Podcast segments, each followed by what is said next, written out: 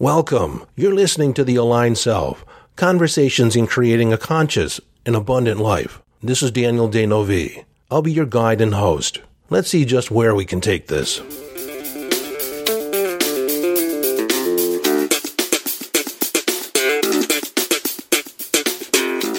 Hello, friend, and welcome into this Quotable Monday. This episode, I'm actually piggybacking on the previous episode that I did on manifesting spells, prayers, and invocations. I wanted to expand on the whole idea of spells and spellcasting and how it works with your mind, how it works with the universe.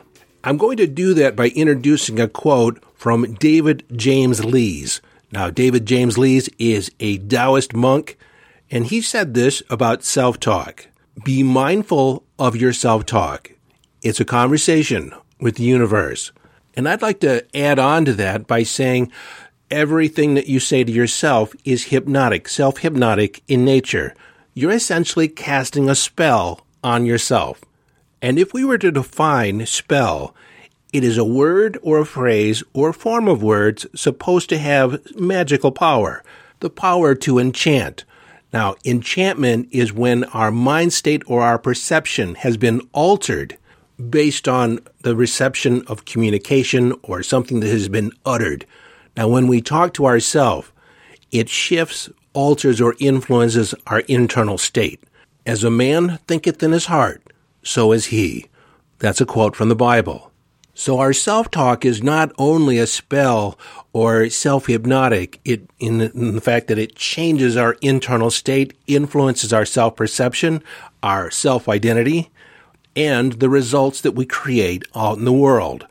But it also has ramifications. It casts ripples out into the universe. Remember that every thought that we have begins the process of law of attraction. And as, as, we focus on a particular thought and imbue that with vibrational, emotional energy, then it begins attracting other thoughts that vibrate at that particular frequency or a thought form which is a collection of thoughts that are associated with that vibratory state. Now, if you've been listening right along, you probably remember the episode that I did is that you cannot afford the luxury of a negative thought because it impacts your body, it impacts your mind, it impacts every aspect of your life. Some people think, well, it's just a thought. And in some respects, it is just a thought. But if you think a thought over and over again, if you concentrate a certain amount of focus in it, if you have an emotional response to a thought, then it's causative in nature. And I just want you to be aware, present to the idea that every thought that you utter, every thought that you have in your head has the potential to be causative in nature. You could be casting a spell on yourself.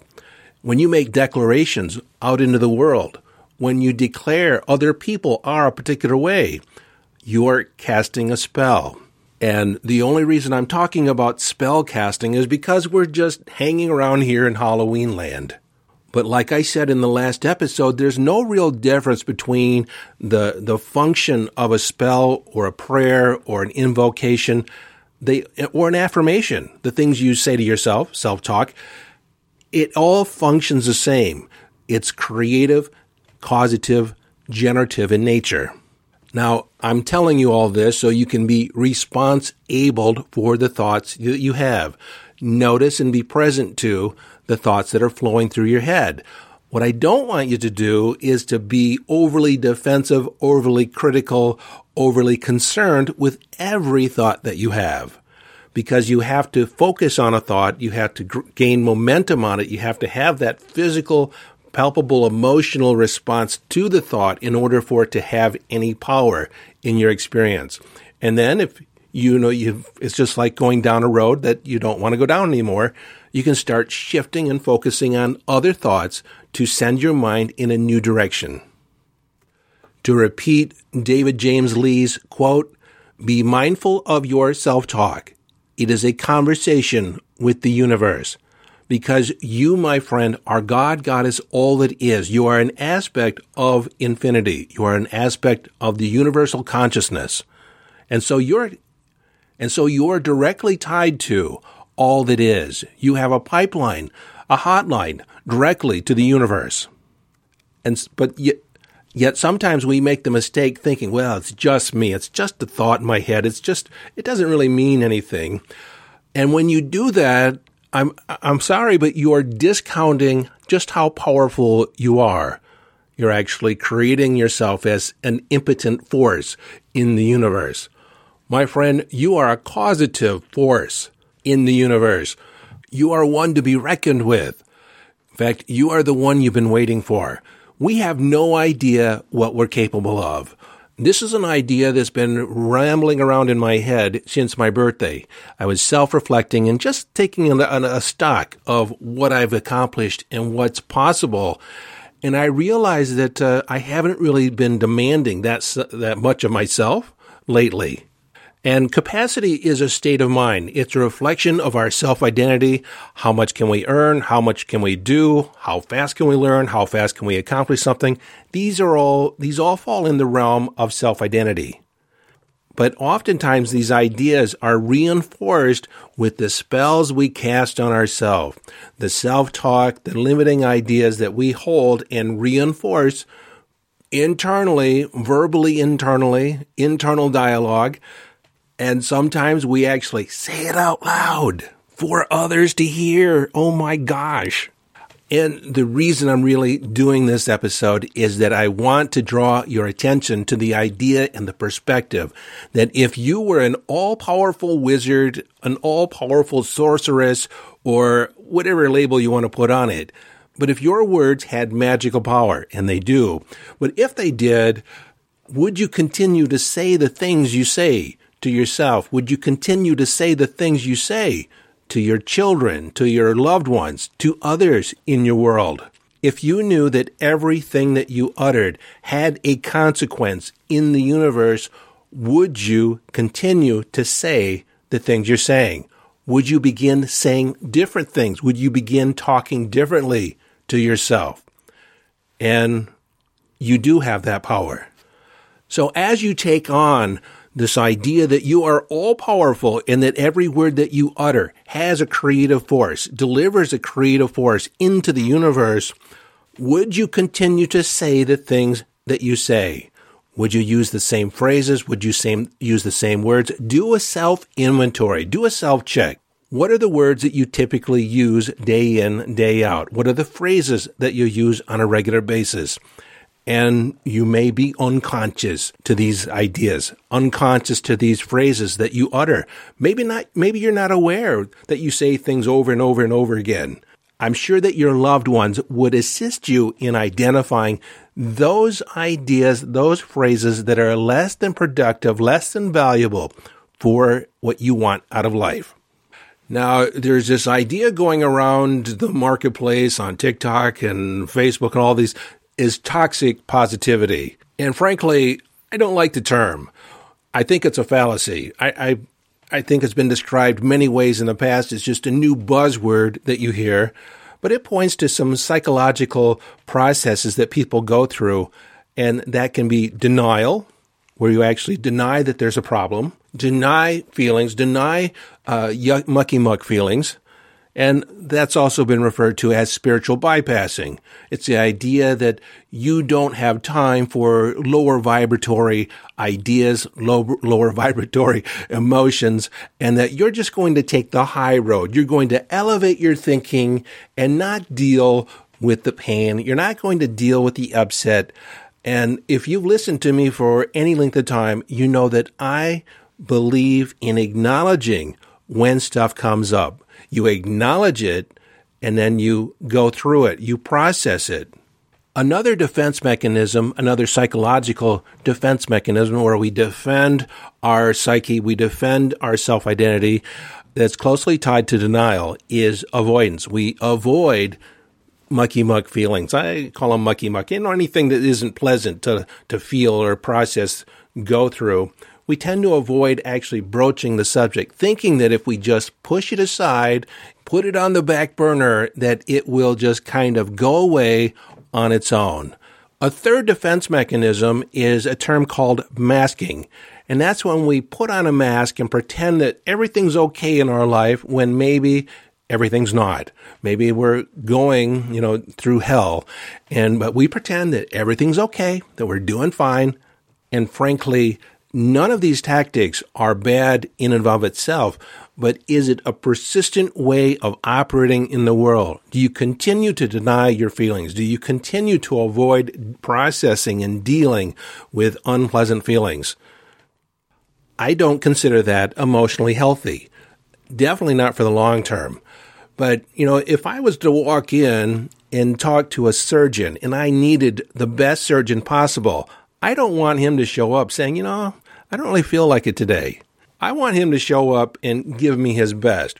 When I show up to a client, if maybe I'm tired or maybe I don't feel particularly excited or, you know, like I'm hitting on all cylinders, I'm still, I'm not going to say, you know what, you know, you're only going to get about 20% of me today. It's incumbent upon me to show up 110%, regardless of how I feel but I'm also counting on law of attraction. If I begin focusing on how I can serve, if I begin focusing on how I can show up, if I begin focusing on the positive aspects of the situation, then I'm going to start accruing other thoughts that are of similar vibration. And then before you know it, I'm gaining momentum and I'm, I'm on a whole different track. Now, I'm going to go into this deeper when we talk about uh, managing your vibration. But I don't want you to take on that if you have a negative thought that it's something's wrong with you, that maybe you're not good enough, you don't know how to run your brain, or it's like at any point in time, you're going to have feelings that are less than stellar. There's an example right there. See, I can't even say a debilitating thought or a horrible thought or terrible thinking or stinking thinking and even that's kind of nice. But, you know, I say a less than stellar thought or less than amazing, less than productive. You know, I have a lot of different ways to say it, but I never point to the negative side of it. I kind of say it's less than amazing. So it's still, it's still leaning towards where you could move in the amazing direction. That's how I cast my spells. That's transformational vocabulary. And I'll talk about that in another episode, probably near the end of the month you know, word choice and choice of phrases that we use on a regular basis, they can make a profound difference on our vibration and our state of being and all that. But it's a practice. It's something that I've worked on over the years. It's something that I've been aware of and I've been made myself present to. And, you know, it, most people live by default. And if that's where you are, then it's okay in just noticing where am I right now? You don't have to stay here. You don't have to stay there. And if you're doing pretty good already, pat yourself on the back. But if you have the experience where you have been perpetuating a trauma, perpetuating pain based on the story that you're telling, understand that you are casting a spell on yourself. You can break the spell by telling a new story. And again, this is where we want to make sure that we're not avoiding anything and that we're dealing with the feelings.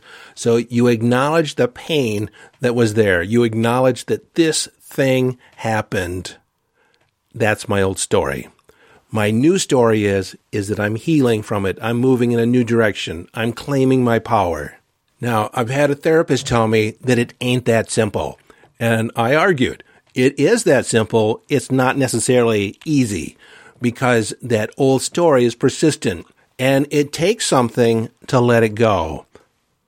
Because typically that old story is tied to our self identity. It's, it's tied to, you know, decisions we've made ever since then. And so this is why we have to process it. This is why we have to really take a look at it, but look at it objectively. You know, as if you're looking back as if it happened to somebody else. And then that same therapist said, but you're not honoring the wounds. You're not honoring the pain that they went through. I said, I absolutely am. But I qualified that by saying you can either have the story of your wounding or the story of your healing. You can't tell both at the same time. And the story that you choose to tell becomes your focus. It becomes your point of attraction. And you start attracting like thoughts that are in alignment with the vibration that you're sending out. So if you're in the process of healing, of creating well being, of autonomy, of authority and authenticity, then you will start attracting more and more circumstances that align with that way of being, that way of feeling. If you tell a story of victimhood and of wounding, you're going to attract people and circumstances in your life that will wound you even more. The law of attraction is always working. It's non discriminating whether it's a positive or negative intention. It's just saying, what is your focus? And it delivers more of what your focus is. Now, I have to say, I've been around a while. I'm not new. I, am I'm, I'm not new at this. I'm not new at life. And over the years, over the last 50 some years, I've had my experiences, you know, many of which could be conceived as traumatic. I've had my disappointments. I've had my detours. Things haven't always worked out. But I have this perspective that life is an epic adventure. And spiritually, it's incumbent upon us to evolve ourselves spiritually by taking these, these experiences in our past, turning the lead into gold, to elevate and transmute the energy around these experiences to figuring out how does it work for us? What does it now make possible? And, you know, there's my detractors that say that could be toxic positivity. But again, we're acknowledging the pain. We're acknowledging, you know, the trials that we've been through. We're just saying we don't want to live there. We don't want to, you know, roll around in the mud anymore. The power of your story, the story you choose to tell defines you. It defines your life. It defines your self identity. So I ask you, have you been telling a story casting a spell of lack or possibility. The power is yours. Boy, I have to tell you something. This episode did not end up where I thought I was starting out at, but I like it all the same. I was going to talk about spellcasters out in the marketplace, the news, and you know, mass hypnosis, but I'll save that for another episode. Until next time, this is your friend and host Daniel D'Neuville, urging you to follow your bliss. Live your life from inner signals. Be inner directed as you engage in the epic adventure.